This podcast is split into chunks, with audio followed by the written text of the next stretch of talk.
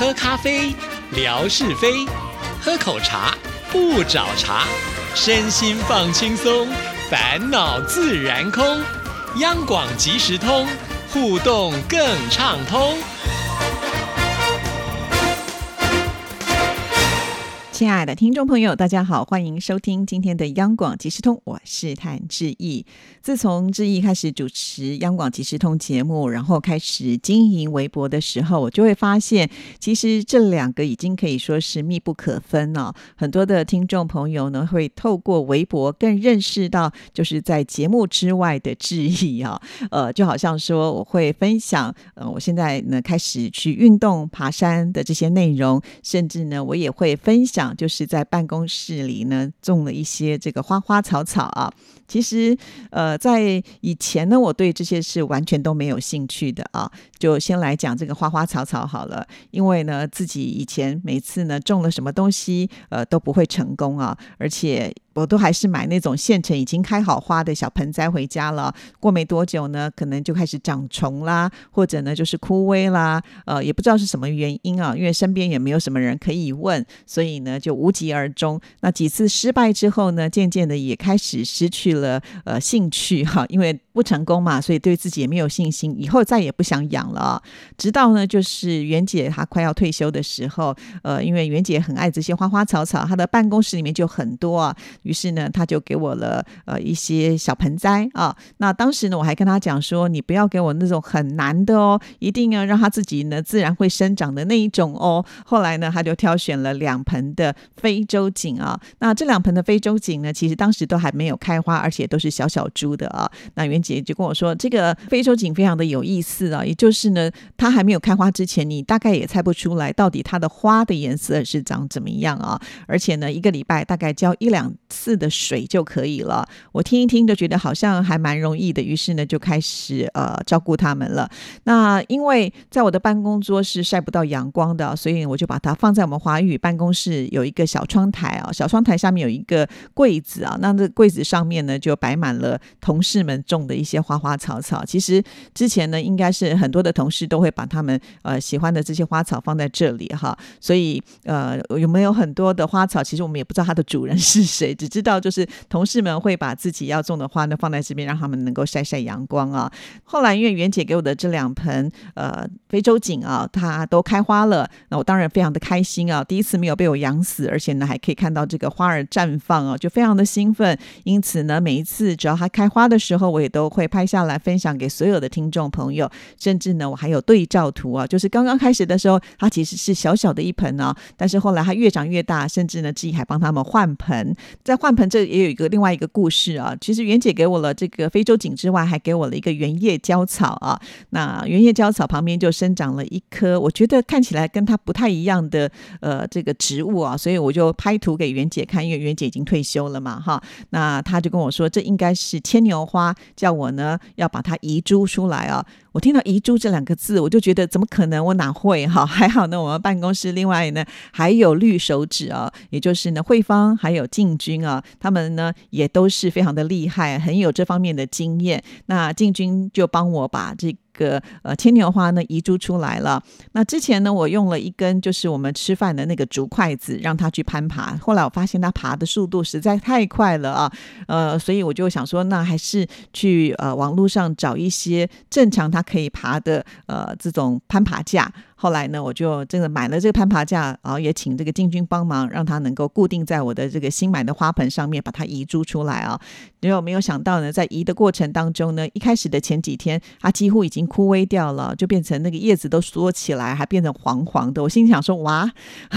可能真的没救了啊！但是我没有放弃它。那有空的时候呢，还去帮它浇点水啊。没有想到呢，它的生命力还挺强的，又活回来了。于是呢，它又开始呢，继续的往上涨啊。那虽然虽然它现在爬藤的这样子的一个速度没有像以前呃我用筷子来的这么的快啊，但是呢，它已经会开花了。后来我把这个开花的照片传给了袁姐，袁姐就跟我说：“哎，其实开完花之后呢，就会有种子啊。这个种子呢，把它取下来之后呢，可以继续的种，它就可以再长出更多了。哇！一听之后呢，我们就觉得很兴奋呢，因为我觉得我那一株的牵牛花啊是蛮漂亮的，所以呢，呃，我就发现它这个种子出现之之后呢，给了进军有三小颗哈，那我自己呢又种了一颗，没有想到那这个种子又真的发芽了哈，真的很神奇。其实，在以前我没有去种这些东西的时候，我对自己是完全没有信心，甚至呢，可能花就在旁边开得很漂亮，我顶多就是哦很漂亮就走过去。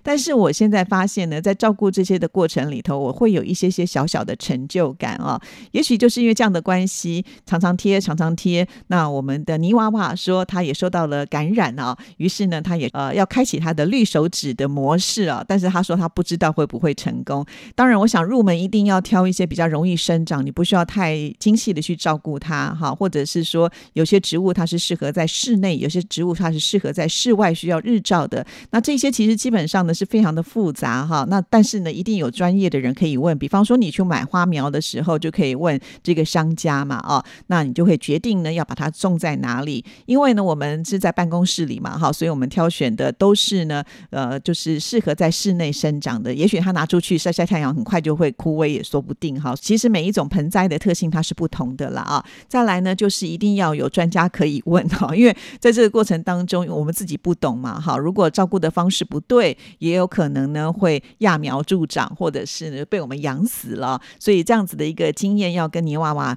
呃稍微的说一下。当然，我想在不同的地区所盛产的这个花也都会不一样，因为毕竟呢气候不同啊，这个温度不同，或者是环境不同、湿度不同，可能其实某些花也许是适合生长在北方，有些花可能是生长在南方。好，所以这个是有点不太一样的，我们也没有办法做太多的交流。但基本上，我相信在你身边一定会有懂花的人哈，呃，透过他们的一些协助，应该可以长得很好啊。那在这里呢，我也要很感谢，就是问来的妙恩。好，那妙恩呢，虽然他并没没有微博的账号，但是呢，他每天还是会到微博里面，呃，来看看志毅贴什么样的内容啊。那看到志毅呢，开始种种花花草草，于是呢，他趁着假日的时候呢，也去了他们的花市，拍了很多的照片给我们看啊。以前呢，我们从来不知道在问来的花市长怎么样，那现在终于知道了，所以非常的谢谢妙恩啊。那其实妙恩家的院子很大，我记得呢，之前他也曾经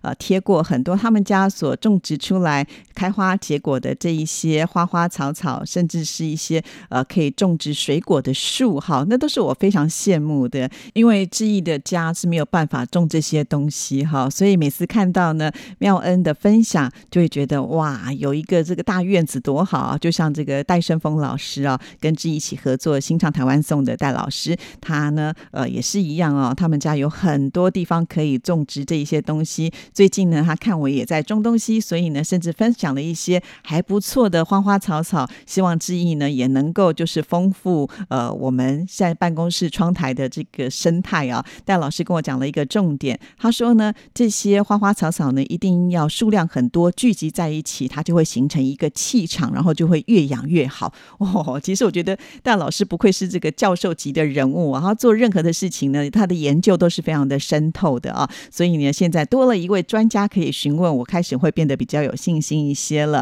那除此之外呢，还有我们有一位绿手指，我相信听众朋友呢在志毅的微博当中也看过他种过太多的花花草草，那就是小雨丁啊。那小雨丁呢，他对这方面呢真的是蛮厉害的，甚至他为了希望有更多的环境空间来种植这些花花草草，还搬了新家哈。看他贴这个照片，就觉得哇，他们家真的是非常的高级，有很多很棒的空间。那甚至呢，他们的邻居啊，可能搬来这边的时间比较长啊，所以呢，他们家的这个花园呢，我觉得可以堪比就像是欧洲古堡，就是有请那个专门的园丁呢来照顾一样啊，可以有这个玫瑰花呃做成的拱门之类哦，我就觉得看了非常的羡慕啊。其实人的生活啊，要增添一些乐趣，哎，可以透过这些花花草草呃增加很多的生活情趣，这是绝对的啦啊。再加上呢，这些花开了之后呢，小雨丁也会把它呃摘采下来，然后呢就会布置整个家里面呢，可能找一些花器、花瓶呢，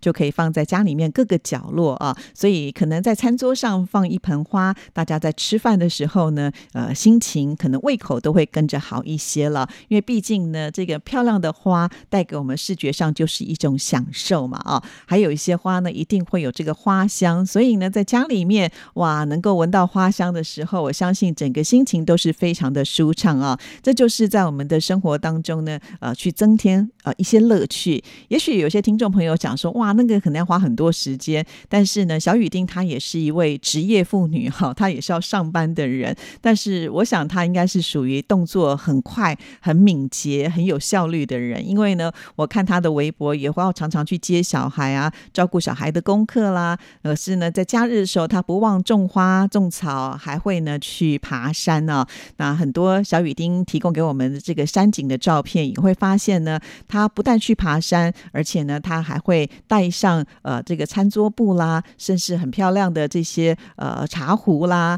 呃，可能在山里面就烧一壶水，然后就开始泡茶品茗啊。这个生活真的是非常的讲究啊，也就是他的这个人生的呃这样子的一种生活的方式，真的是我追求的目标。希望有一天能够像小雨丁一样，呃，这样的悠闲自在哈。除了小雨丁之外呢，这个霞总啊，他们家哦也是非常的厉害啊。呃，应该是他爸爸妈妈现在住的地方有很大的院子。那之前呢，也有请人家来呃做这个设计啊，有了这个凉亭，也种了很多的花草。那前一段时间呢，呃，霞总也有拍，就是他们家呃这个花开了的一些照片啊。那有的时候呢，他们全家就可以在这个凉亭里面呢，呃，烤肉啊。我就觉得哦，这个家庭的呃这种和乐的气氛也是让人家非常的羡慕啊！就在这样子的一个舒适的环境当中，家庭的这种凝聚力量就在这里产生了。所以，能够把自己家里布置的很好、很温馨的人，这个家庭一定都是幸福的哈。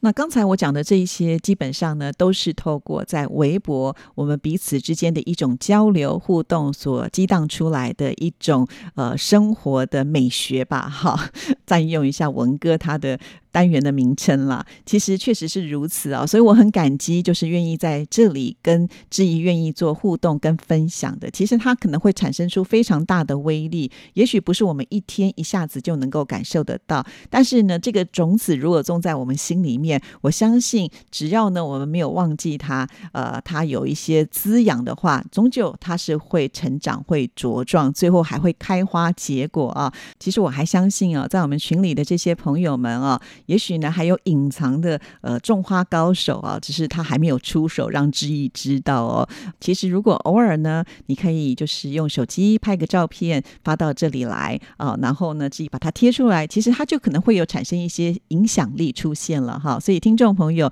呃，分享其实就是这么的简单哦，它一定可能会有一些影响力的哈。所以大家都不要忽视了自己的能量哦。好，那在这里呢，我也要很感谢很多的听众朋友，经常在。质疑的微博会给我很多的鼓励啊。比方说，在呃上个礼拜吧，我们就提到了这个 AI 啊，可能会取代人的工作，尤其呢是主持人的工作哈。但是大部分的听众朋友听到了志毅讨论这个话题的时候，给志毅很多的一些回馈跟反应哦，让我也觉得蛮惊讶的。因为经常我会在微博当中提出疑问，可是呢回应都没有来的这么的多啊，可见这个话题大家是有兴趣的啦。甚至呢，毛毛还亲自就去问了 AI 说会不会。取代主持人 哈，因为大家留言其实蛮踊跃的啦哈。我想呢，可能就借由下一次的节目当中呢，我们把大家的一些心得看法呢提出来啊，让呃大家也能够思考一下。其实不光是这个广播节目主持人啦，